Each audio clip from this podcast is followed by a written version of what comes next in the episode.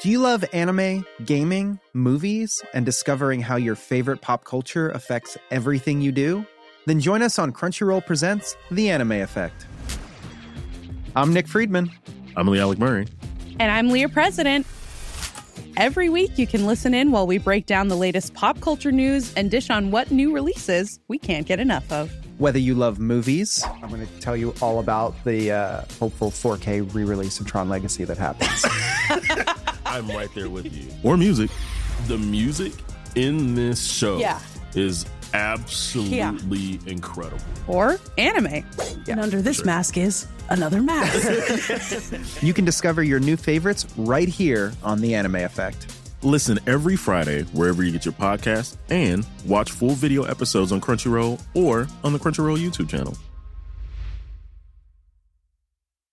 As a person with a very deep voice, I'm hired all the time for advertising campaigns. But a deep voice doesn't sell B2B, and advertising on the wrong platform doesn't sell B2B either. That's why, if you're a B2B marketer, you should use LinkedIn ads. LinkedIn has the targeting capabilities to help you reach the world's largest professional audience.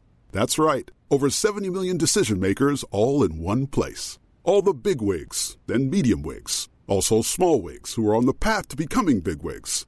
Okay, that's enough about wigs. LinkedIn ads allows you to focus on getting your B2B message to the right people. So, does that mean you should use ads on LinkedIn instead of hiring me, the man with the deepest voice in the world? Yes. Yes, it does. Get started today and see why LinkedIn is the place to be to be. We'll even give you a $100 credit on your next campaign. Go to linkedin.com slash results to claim your credit. That's linkedin.com slash results. Terms and conditions apply.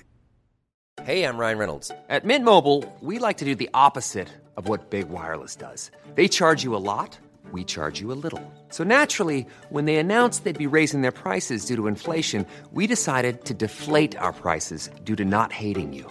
That's right. We're cutting the price of Mint Unlimited from $30 a month to just $15 a month. Give it a try at mintmobile.com slash switch. $45 upfront for three months plus taxes and fees. Promo for new customers for limited time. Unlimited more than 40 gigabytes per month. Slows. Full terms at mintmobile.com. Life is made up of many gorgeous moments. Cherish them all, big and small, with Blue Nile. Whether it's for yourself or a loved one, Blue Nile's unrivaled selection of expertly crafted fine jewelry and statement pieces help make all your moments sparkle. Blue Nile's experts are on hand to guide you, and their diamond guarantee ensures you get the highest quality at the best price. Celebrate a life well lived in the most radiant way and save up to 30% at BlueNile.com. That's BlueNile.com. Welcome to On the Continent, your definitive guide to the biggest stories in European football. I'm Dotun Adebayo. I'm Andy Brassel. And I'm Lars Hjorten. On this edition, the Champions League draw. What does it tell us about who's going to win it? Also, talking of draws, two teams, two top draw managers in the city of oranges. We're talking the two sides of Seville, Sampaoli and Pellegrini. And talking derbies, the top draw one in the German league is where Xabi Alonso is begging the question can great footballers make great coaches?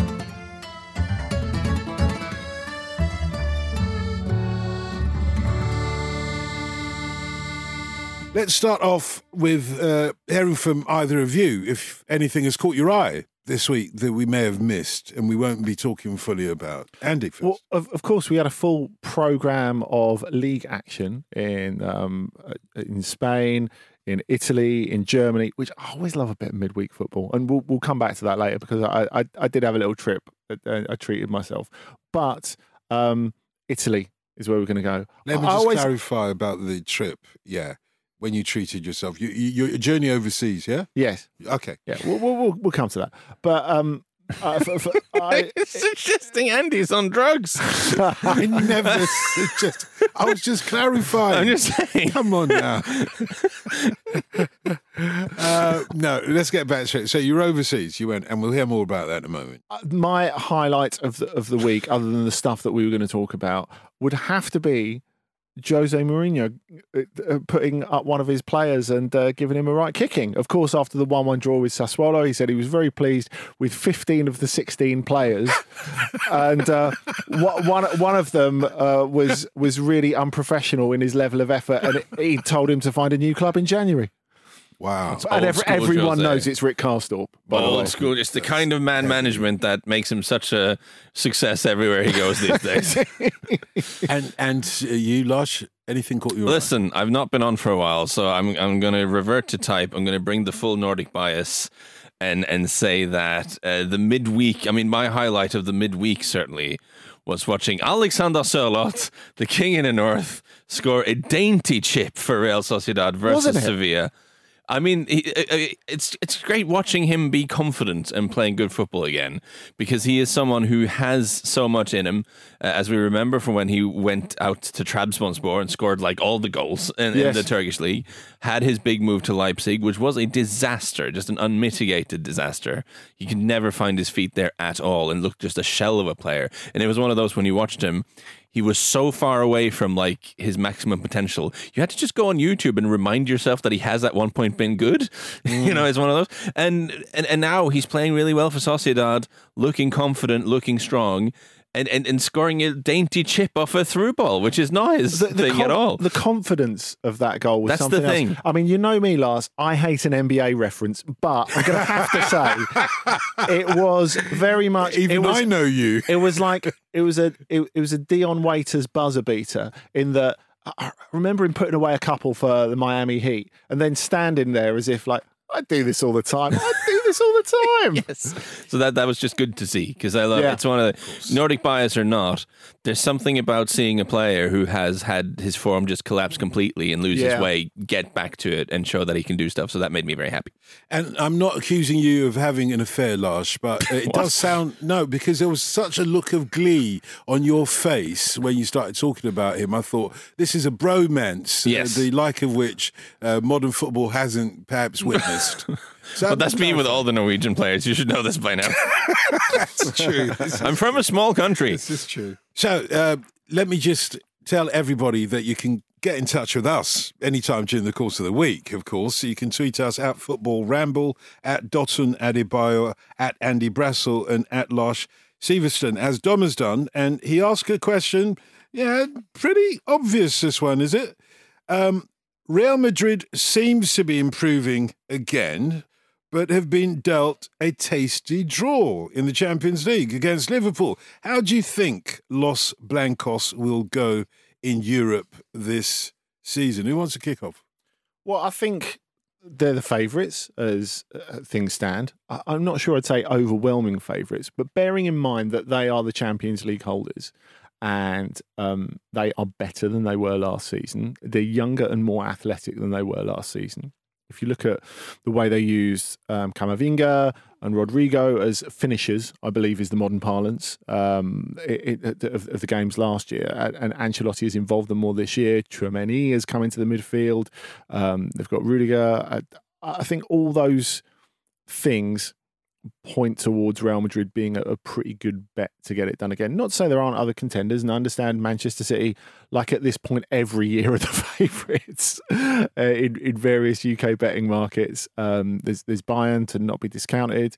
Um, I, I think this Champions League draw, Don, is, is so fascinating because every Champions League draw, um, and every Champions League last 16 draw, I should say, we have to take a little step back from because the ties that come out of the hat are not the ties that end up getting played two months later. Mm. The thing is, because this Champions League, because of the weird nature of this season, which we've talked about time and time again, has finished six weeks earlier, five to six weeks earlier than it normally would do, um, there's an even bigger gap. And there's the thing of there being a World Cup in the middle. So we've got to caveat everything we talk about at this point. If Liverpool were to play Real Madrid tomorrow, I think it would be like the most horrible tie for for, for, for Yeah. Liverpool. But there's there's a capacity, isn't there, Lars, for Liverpool to like at least start to close that gap, isn't yeah. there? So that's why it's challenging to really preview these games, even though, of course, we're going to talk about it because it's fascinating and it is a very fascinating draw. But the caveat for everything we're saying is you know, Jurgen Klopp might have figured it out by then. You know that this they might be uh, in a better in a better nick. Karim Benzema might uh, twang something on the World Cup and like be out for for a long time. You never know. But I I, I just love the fact that after Florentino Perez whinged recently that you know Real Madrid and Liverpool have have only played each other so so many times. The gods of football went. Right, fine. Here you go, Real Madrid. You get Liverpool. Is that what we're calling UEFA now? Is it? Listen, it, the, the draw is not rigged. It's the gods of football. It's that's how it goes. And, and talking of the draw, obviously uh, Liverpool Real Madrid is an eye catcher, but also I'd have thought that PSG, uh, amazing. Well, it, PSG versus Bayern is another one that you can't. The thing is, Donny, everyone involved would have been furious about that. the, the the moment that that you, you get Club Brugge versus Benfica is the second tie, you're thinking there's a couple of real monsters in the Yeah, post here, yeah, aren't, yeah. aren't you? But it's it's funny. I think if you go back and look at it statistically, because obviously you can't play teams that you're in the group with, and you can't play teams that you're uh, from the same country as at this stage. Hmm. I think PSG's most likely opponent was was Bayern. And vice versa for that reason. I think it was like there they had a, like a twenty five percent chance or twenty two percent chance or similar of. of But still, of they could have avoided this by winning their group. Yeah, You I know, mean- it only happens because Benfica has that sort of weird go- go- goal spurt against Maccabi Haifa in the final day. Yeah, that, that's that's it. I mean, you, you say PSG should have got it. I mean, they they- really almost got it done, didn't they? I, I think you go into that final day and think uh, we we win They at Juventus beaten- and should have beaten it's our Benfica. group. Yeah, that's that that's true. But you think at the start of the day, if you're reasonable, we go in, we, we win at win at Juventus, and we've we've won the group. But you know, I don't think it's is such a bad thing. Obviously, PSG have had some quite decent results against Bayern. If we go back over the the last couple of years, um, so and they've always competed with them. They were, they were competitive with them in the in the Champions League final that they they won in Lisbon. So I think this is really interesting. The thing that I I think makes PSG versus Bayern not only the biggest but the most interesting tie in in this last is because until we get a bit deeper into the season, I don't think I don't think we can take that much from either side's performance Mm. in the groups. Also, I'm totally convinced by both of them on the ball. I'm not really convinced with either of them without the ball for slightly different reasons. And I think the World Cup is a factor here, more Yeah, so than with maybe be, with more hasn't so it? than with It's maybe any other tie. And with with PSG, I mean, first of all, there's the point which I keep harping on about. So I'll be brief. They've been very good in France this season. This season, they've played like what you would expect a team with Neymar and Mbappe and uh, and Messi to play like in Liga. You know, the thing they weren't getting last season, which ultimately did for Pochettino, uh, that kind of Harlem Globetrotters like performances we're seeing this season. Like Christophe Galtier has done really well in, in getting the best out of those, right? But the question still remains can you actually beat the biggest teams in Europe in knockout games with three passengers uh, uh, when you're out of possession, right? I don't. I'm not sure that's possible, but we're going to find out, and it's going to be really interesting to find out. So that's one thing. The other thing is the internal psychodramas of this team remain super interesting, right? And uh, bearing in mind, we are kind of go always going off of media reports, some of whom are more credible than others, and they're human beings at the end of the day, and we need to treat it with blah blah blah blah. But reading the French media, basically the suggestion is that Mbappe wanted Neymar out this summer because Mbappe, to his credit, I think realizes that having three superstars in the in a team is, is tricky. It leaves a lot of work from everyone everyone else. One of the superstars being him, so he obviously he doesn't want that to change. And the other one is Leo Messi. Fair enough, probably the best player of all time. You know, happy to have that. So we need to get rid of one, and that leaves poor old Neymar, which is harsh on him because he's been great. But you know, the suggestion is he wanted Neymar out. So, so that's the kind of thing that's rumbling in the background. And now we go into a World Cup where I think all three of these guys, you know, they will be the main man for their respective national teams, and all three of them will be heading to the World Cup thinking and hoping we can win it. Win it. And for two of them, it's a career definer. Yeah, for for Messi, it's his last chance, and also he's never played better for Argentina. I mean, I don't. I've never felt better about Argentina going into a World Cup with Messi than and everything than I do right now. I think this is. It's not just his last chance, but I, I think you can make a strong case for this being his best chance. Uh, I, I think with Neymar, of course, he's talked openly about not fancying playing on for that long. So even if he's just 30, it's very possibly his last uh, his last World Cup. We don't really know what happens with him. And he's at you know, he hasn't really done it for Brazil yet in the sense that he hasn't led them to success. He's obviously scored a ton of goals, but it will be hugely defining for his legacy whether he can do it with them or not. And then Mbappe who obviously now has a planet-sized ego and, and and wants to cement his position as the best player in the world by by leading France to winning the World Cup. But I think One the of interesting thing is only if one of these three can succeed in this quest, right? maximum, Yeah. maybe none of them. Uh, maybe even none of them, right? So we're going to come away into January with these three superstars needing to work together, possibly having eliminated one another from the World Cup. It's going to be incredible. This is tantalising. It's, It's, not it just is quite incredible, something. you isn't know. it? I think this the is where we reality need is to have it- the reality shows. Like, if where, they, if that if they were playing this game tomorrow, like we were talking about with Liverpool versus Real Madrid, there's a striker who want on who you want on your team. It's Eric, Eric Maxim Choupo-Moting. That's that's the striker that you want on your team Hmm. because he's he's absolutely flying at the moment. I think that's the interesting thing when we're talking about you know form now versus all the possibles and probables that could happen in the in, in the next three months. It's it's like when we're analysing what City and Spurs will have to face in in, in Leipzig and, and, and Milan as, as as well because um, Leipzig are in really good nick at the really good nick at the moment. But again. Um, th- th- and they did very well to dig themselves out of their situation in their group. Bear in mind they lost the first game four one to Shakhtar Donetsk. Um, they have Christopher Nkunku who's absolutely on, on fire at the moment. The fact that their team is a bit top heavy is working for them. I would imagine Manchester City can take advantage of that quite quite nicely.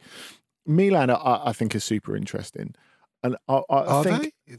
yeah, they're they're really interesting. Are they turning their form around yet? Um, well, I I think I think they're. I, I wouldn't I wouldn't rule them out of of winning Serie A, but I think if they they're not in a position to be winning Serie A by the time we get to early spring, maybe that gives them a bit of a a leg up in the Champions League. I think they can be competitive with Spurs. I think the fact that they've got a very young team that's learning on the fly really quickly with lots of players like we spoke with um, Nicky about last week who can take responsibility.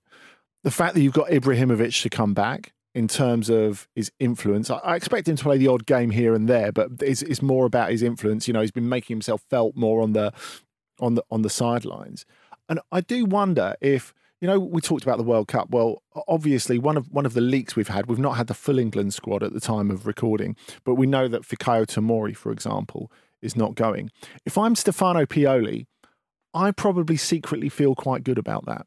I feel that one of my most important players, I don't want him going out to Qatar and just sitting around for six weeks and not playing.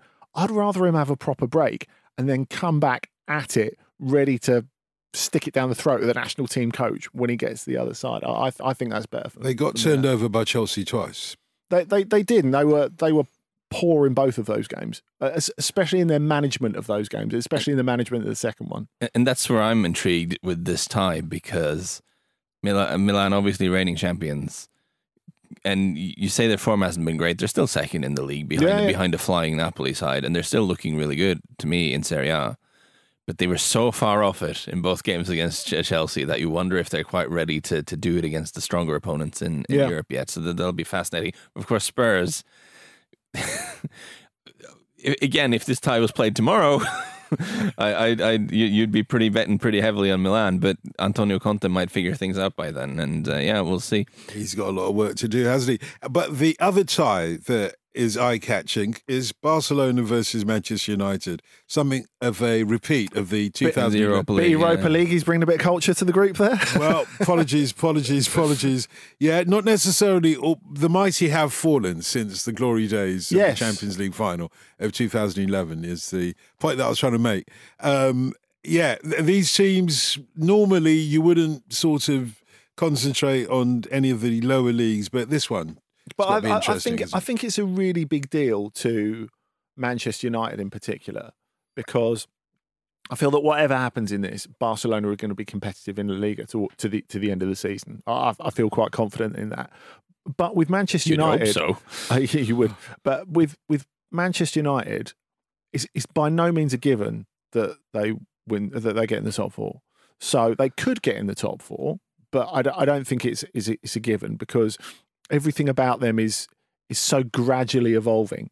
So I think uh, if if I was Erik Ten Hag, I would have been targeting this competition from the very beginning, and also to put his team in a kind of Champions League context. It's like this is what you're aiming for. This is what it's about. This is the kind of tie you want to be playing, not home and away against Real Sociedad. With no disrespect to them, and, and certainly think- not Omonia Nicosia. So are you essentially saying this is one of the better ways of getting into the Champions League next season? Yeah, I'm I'm not sure it is now because I, I see them as very much second favourites for it. But yeah, I I think it, it should it should always have been a target for them. Definitely. But it's also funny because it's it, it is a challenging draw for Barcelona. You know, Manchester United Mm. have looked like they've been improving recently, right? And what is the reason that they just went mad this summer and pulled all the levers and started selling off bits of the family silver and all this, right? It's because of last season was so intolerably bad, right? That was such a disaster. We cannot go on like this. Was the feeling, right? Uh, what actually happened last season? Right? They got knocked out in the group stage of the Champions League, went out then early in the Europa League and finished second in the league. Uh, th- does this all sound familiar to something that might be shaping up to, to be happening this season? I don't know. They, there, are, there, it would be just an utter humiliation for Laporta and the club if they end up with the exact same result as last season, having spent all this money in such a reckless manner. What a disaster that would be for them. So there's actually quite a lot of pressure on them for this game, weirdly. And I just throw in as well. I saw an amazing tweet after the draw, which is a little bit tongue in cheek, from from Sid Lowe on Twitter, uh, pointing out that um, the jokes on City, to be honest, all that money spent since 2008 and nearly 15 years on, United are still playing European glamour ties against Barcelona while they face an energy drink company pretending to be a football club. Yeah. No, they- no, I can't fully endorse all of that, but um, I'm also not objecting We're to not any of it. asking you to. Let's take a look at La Liga now, where I suppose, Andy, you can preen yourself because you last week managed to get the game of the week correct. Well, what what did what did Morgan say? Tell us what Morgan said. Well, uh, it's, it's not it's not for us to say. It's for the listeners to say. I'm giving you an opportunity to claim it beforehand. Okay, this is from Morgan, who says, "What was the game of the weekend last weekend, and why was it Betis versus Sevilla?" So, do For you want to so pre many now? reasons. I'll, I'll do that. I'll, I'll, take it, I'll, I'll, I'll, I'll pick it up and run with it. You I- I- picked it up and you ran with it, and you got it right for once. This is what I was trying to say. the, the thing is, it's um, I, I don't want to borrow Jonathan Wilson's quote about goals being overrated, but goals aren't everything, are they? Uh, We only got two in this game, but it was such an incredibly um, watchable game. It was the And game of the red cards, wasn't it? The Yeah. derby of the red Are cards. Well, red cards more fun than goals? Sometimes red cards often cause goals down the line as well. Yeah, that is- many that red is cards true. often equals many goals. That that is that is true. I mean, we'll, we'll, we'll go into the red cards in a minute. The, the, the fact is, as uh, regular listeners will know, um, the Seville derby is my favourite. Uh, the atmosphere around it is incredible. Uh, there's always something happening. Um, there was a return to the good slash bad old days with Monchi, the sporting director of Sevilla, now being banned from uh, Heliopolis, Betis's ground, for his behaviour in the uh, director's box, which is quite an effort. It- it Do you know the details? Um, it, it, it, apparently, he was inciting violence. Betis alleged. Goodness, oh my goodness. Yeah, yeah, yeah. So uh, I mean, he- he is essentially a man in a suit. So I'm interested to know what form that that. I find took. looking across the world, men in suits often incite violence. Yeah, Po- po- Seems to be a possibly, possibly. Um, we we got we got these we got these three red cards. Um, one for Sevilla and um, two for Betis. And at the point where Betis were one 0 up and a man up, they look as if they've got everything in hand. But of course, nothing is what it seems in the Seville derby. So having in Europe rested their two best players, arguably their two best players, Borja Iglesias and um, Nabil Fekir in the week. Um, Betis then saw them both sent off within 50 minutes, which if, is if anything, they were too well rested. Taking- they're too taking resting to the next too, level. Too, too, too keen to get going again. You know, You- shouldn't have eaten the raw meat on the No, day off. Absolutely not. and and, um, uh, so, so th- th- they they took the lead. Sevilla, uh, sorry, Betis took the lead with this um, ridiculous uh, Jesus Navas own goal, where um, uh, Nemanja Gudelj went to clear it, hit it into Navas, and it went in the goal.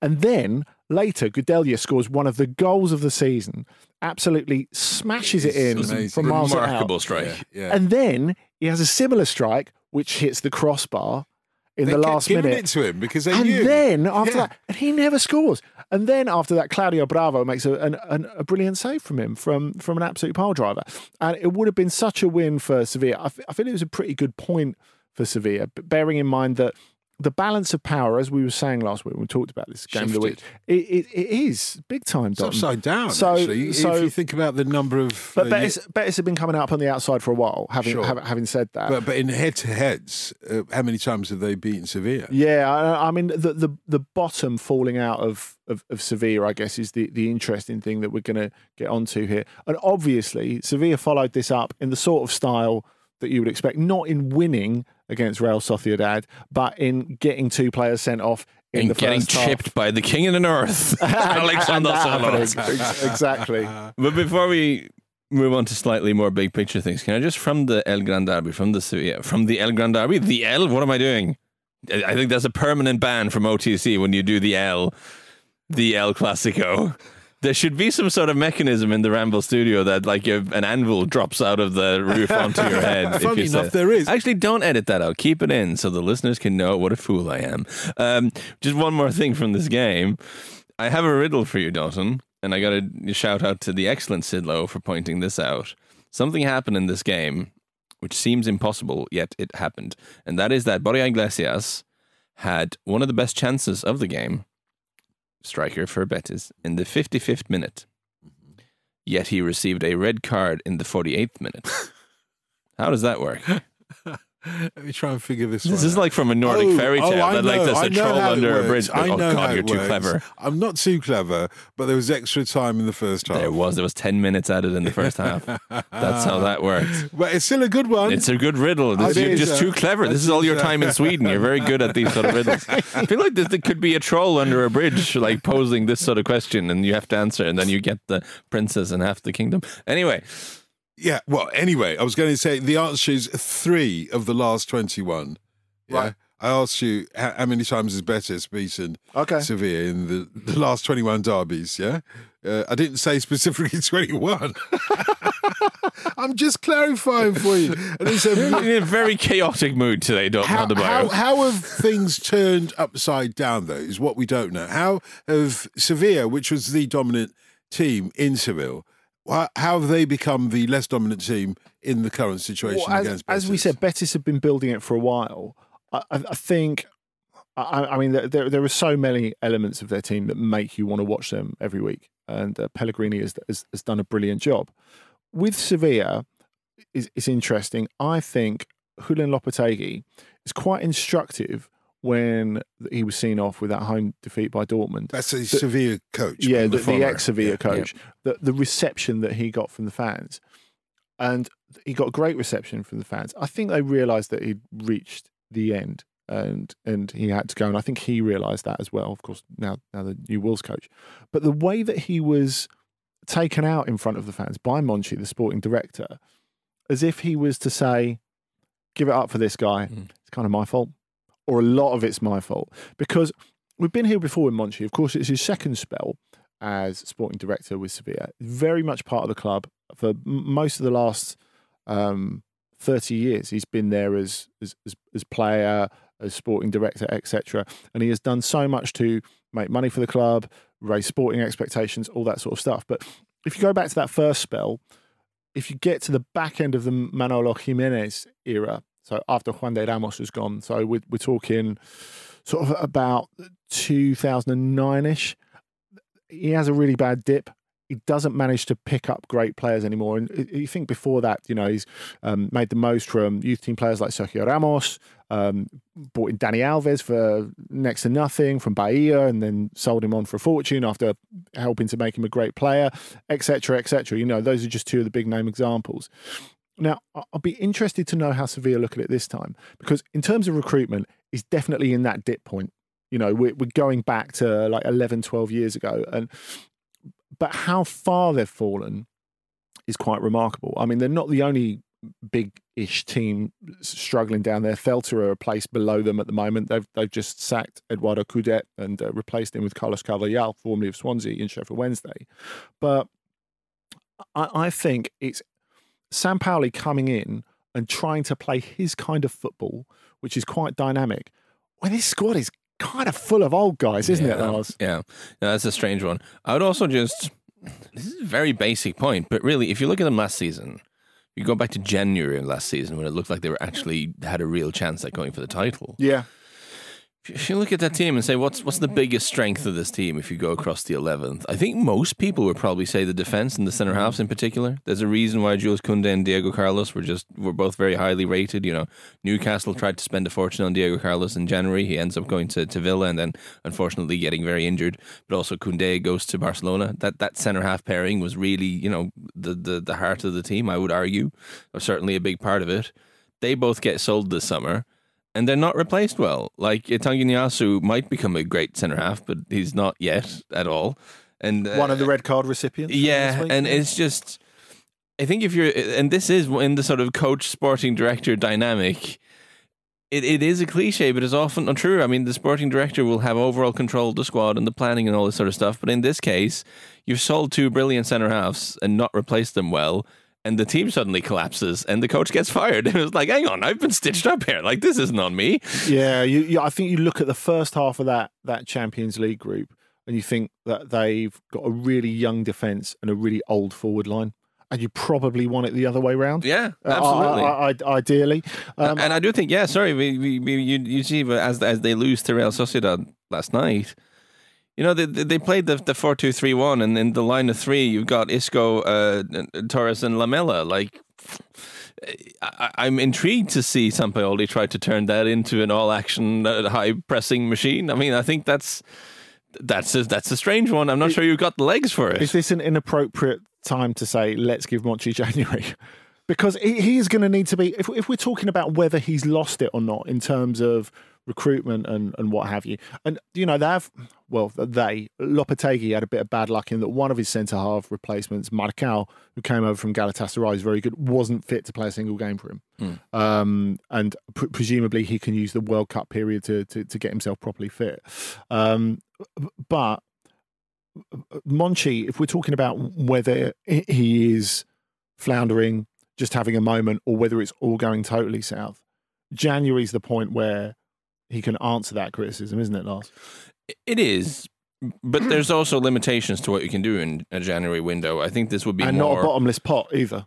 And I think with Yeah. sporting directors, you have to kind of give them some time to to think big picture. I mean, transfers is stuff you can't fix overnight, but I would certainly say he's a little bit on notice going into next summer, saying we kind of stuffed it up last summer. But we did raise quite a lot of money selling these center halves, so there should be mm. there should be finances there to rejig the squad a little bit and go again.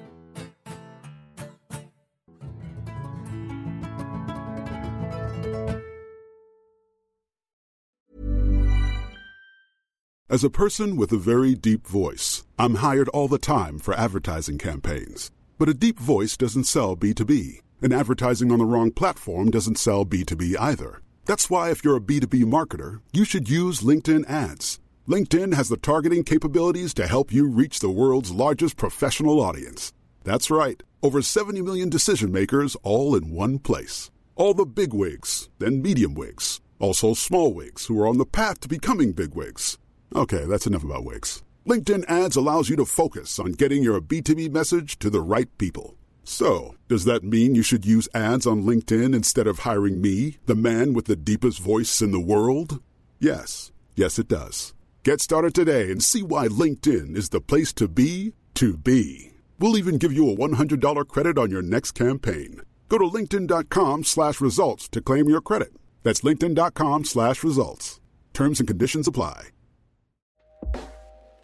Hey everyone, I've been on the go recently Phoenix, Kansas City, Chicago.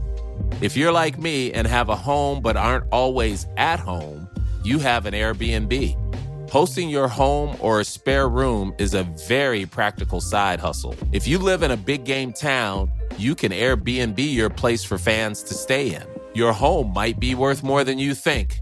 Find out how much at airbnb.com/slash host.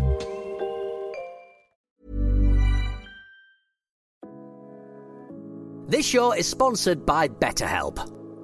A lot of us spend our lives wishing we had more time. The question is, time for what? If I had an extra hour in the day, I might catch up on the latest football news, take a lovely walk with my dog Sammy, or maybe interview someone using an orange peel and a broken iPhone. You know, normal journalism stuff.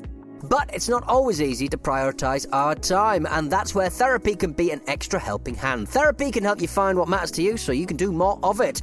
Untangle any unneeded worries and start to value your time for you.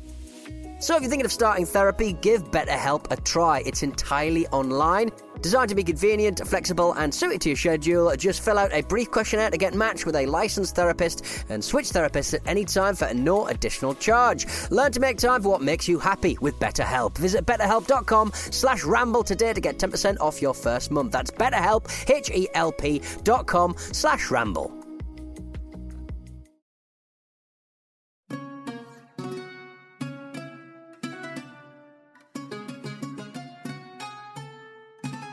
Whoa, whoa, whoa.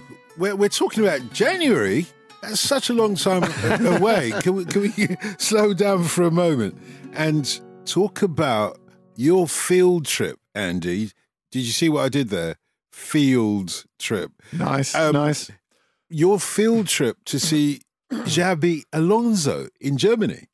Yeah, that's right. I went to um, the small derby, as uh, Köln call it, between uh, Köln and Leverkusen. They this call week. it that. Well, well, yeah, because they're proper rivals of Borussia Mönchengladbach. It is funny how Leverkusen have, I, I guess, more of a European profile, more money, more resource, better players, all that sort of stuff.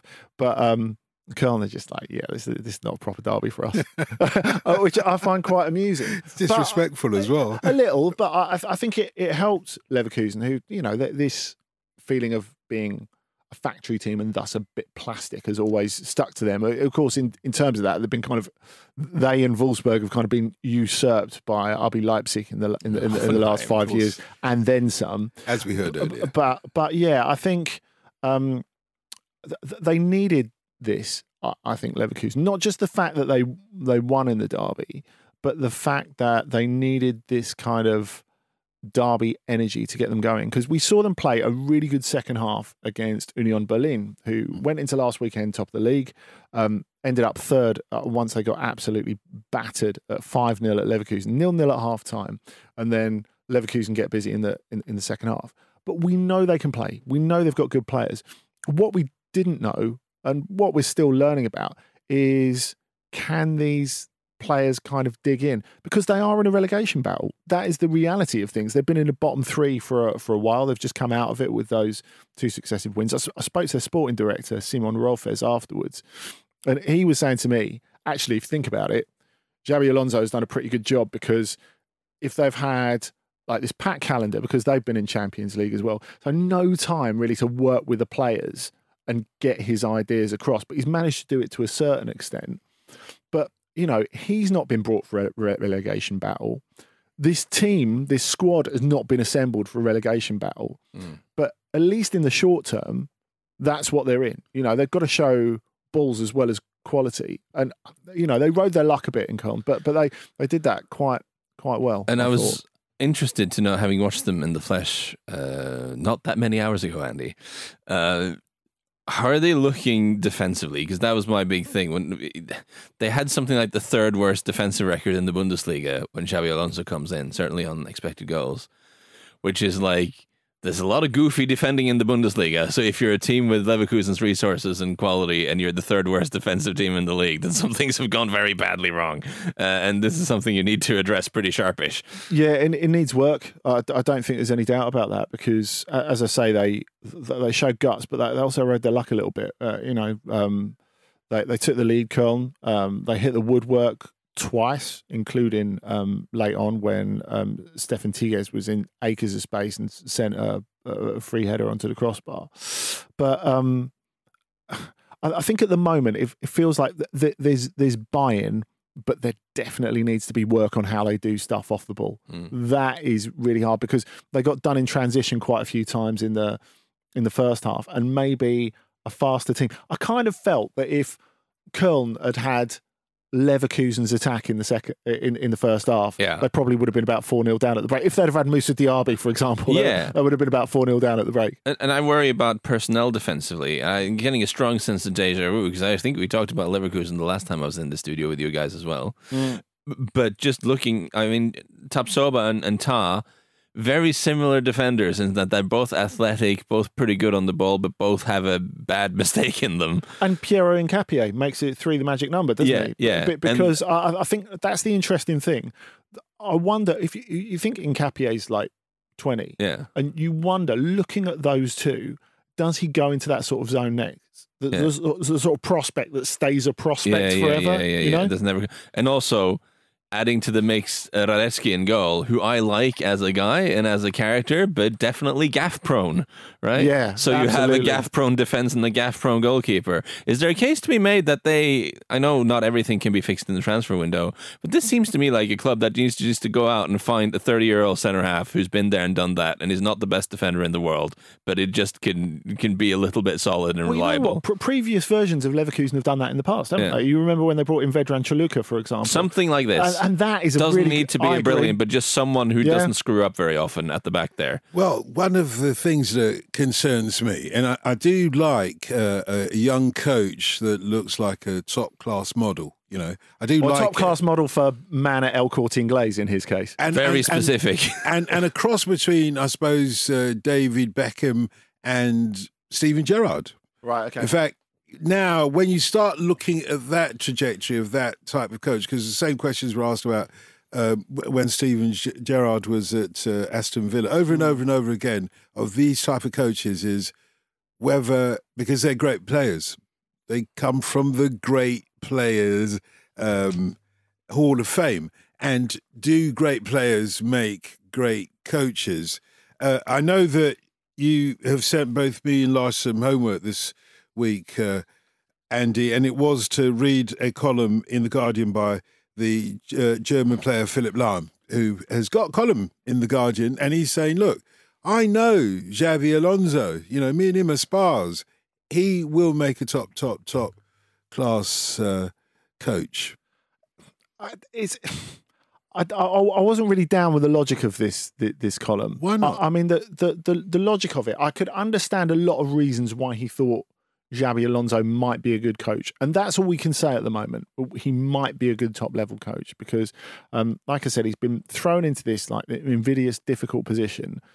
This World Cup is going to work for him because he's actually got time to spend time with at least some of the players and and get his ideas across, which I, I think is super valuable. The sort of time that you don't normally get.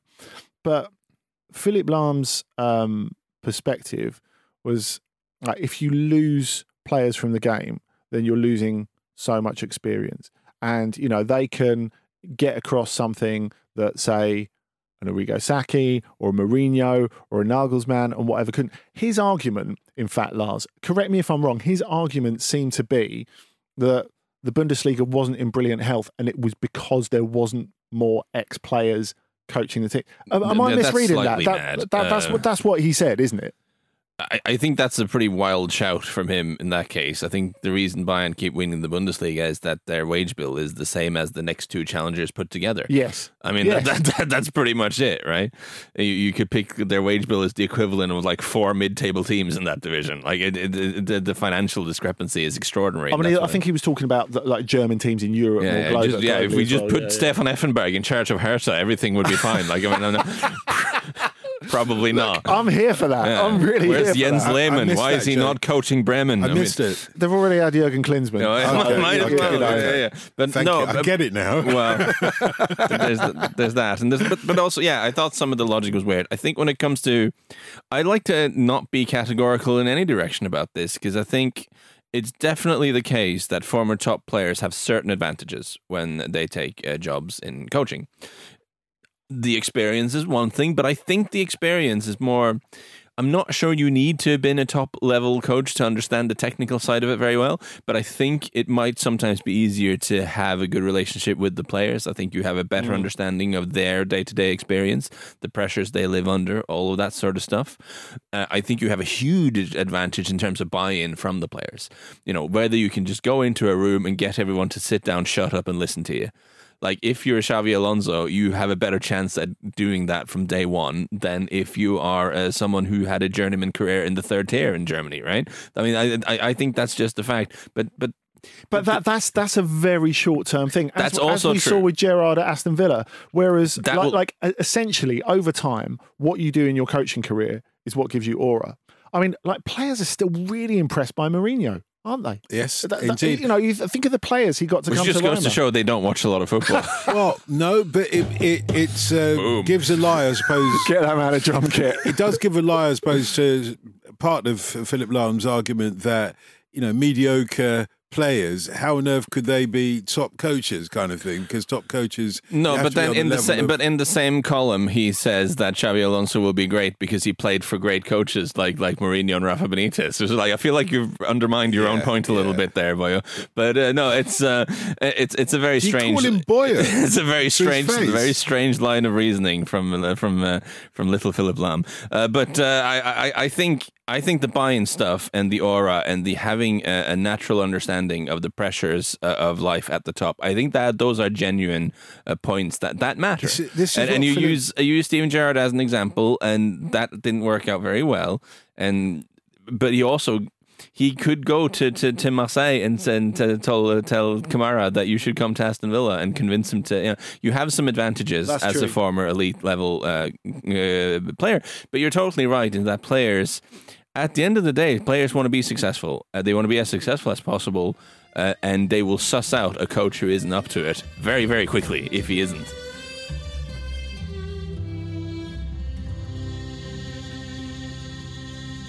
What we should do is ask each of you for a game of the week recommendation for us.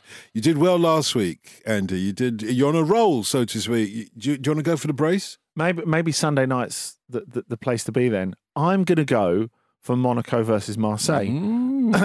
Two teams that, despite the great form of Lens, I think have a decent chance of occupying the other two spots in the top three that aren't um, PSG. Um, Monaco are th- th- th- th- they've they- they've been better than I thought they would this season. I think they look globally fairly impressive, even though they've you know made heavier weather of their Europa League campaign than they needed to.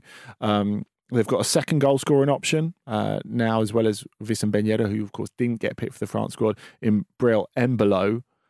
Again, it's one of those ones where if I was Philippe Clement, I would be thinking, oh, I really wish he had the World Cup off. Of course, he's going to go there for Switzerland and be super important for them because Embolo looks in the form of his life um, for Monaco at the moment. Um, Marseille did well to um, grind out a win against Lyon after that um, disappointment of going out to Spurs uh, last week. Obviously, there's also the angle where there'll be more Marseille fans there than Monaco ones, despite the fact it's in, in Monaco. I mean, that's always the case, though. Oh yeah, but particularly so because they're so well supported all over France. So sorry, they'll have more fans than Monaco, and the ground will be full. Now, That's- that, that, now, that's there, the now, way- now you've got my attention, That's, sir. that's the way to put it. That's that's the way to put it. full And. I think there's no um, possible way to enjoy Monaco than if, like, I would say, if you get a friend, housemate, or partner to um, make you a toasted sandwich and then charge you twenty pounds for it. That gives you the Monte Carlo experience. and then refuse to Very pay your good. taxes for a while. Very good, very good. And don't think you can step on a beach either. That's private, mate.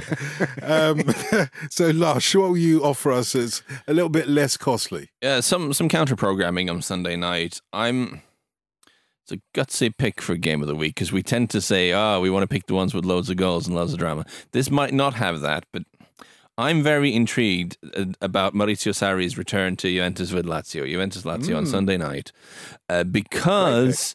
Juventus, sadly, as much as I love making fun of them on this show, they they are coming off. Uh, they- they- well, they're they're coming They're off. wiping the smile off your face. well, they beat Inter and they've been marginally less hopeless recently. Uh, Harsh. so, so they're now, if you look at the league table, they're actually not that many points away from the Champions League spots. So maybe Allegri is putting this is a bit premature to say he's fixing them, but putting something together there. Whereas, of course, Lazio are, are, are all the way up in third and have been really good this season. Have just beat Roma in the derby. Maurizio Sarri, there have been tendencies of, of Sarrismo, of Sarri ball breaking out there, and actually a team finally working the way Sarri wants them to, which of course Juventus, you know, you could never figure out Juventus when he was up there. That that was a really strange mix between them that didn't work out. I'm sure he'd he'll have a he'd be happy to uh, to get one over them. So I think this should be a really intriguing contest. Now both these teams also play uh, Thursday night.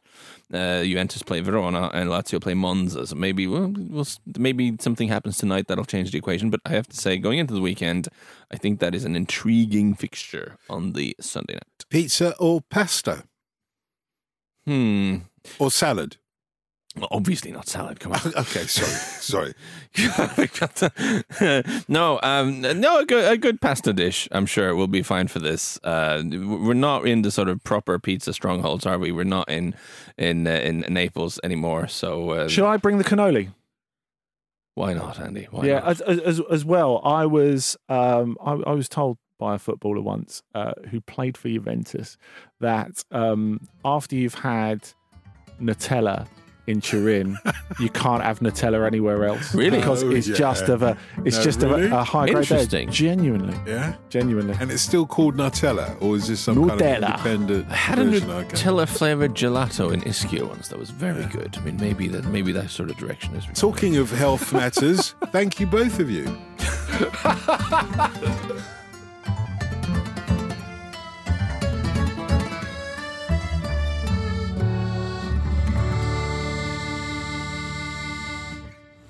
Football Ramble is a stack production and part of the ACAST Creator Network.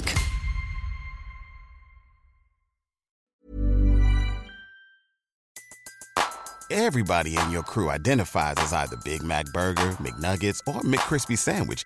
But you're the filet fish Sandwich all day. That crispy fish, that savory tartar sauce, that melty cheese, that pillowy bun. Yeah, you get it. Every time. And if you love the filet of fish, right now you can catch two of the classics you love for just $6. Limited time only. Price and participation may vary. Cannot be combined with any other offer. Single item at regular price. Ba-da-ba-ba-ba.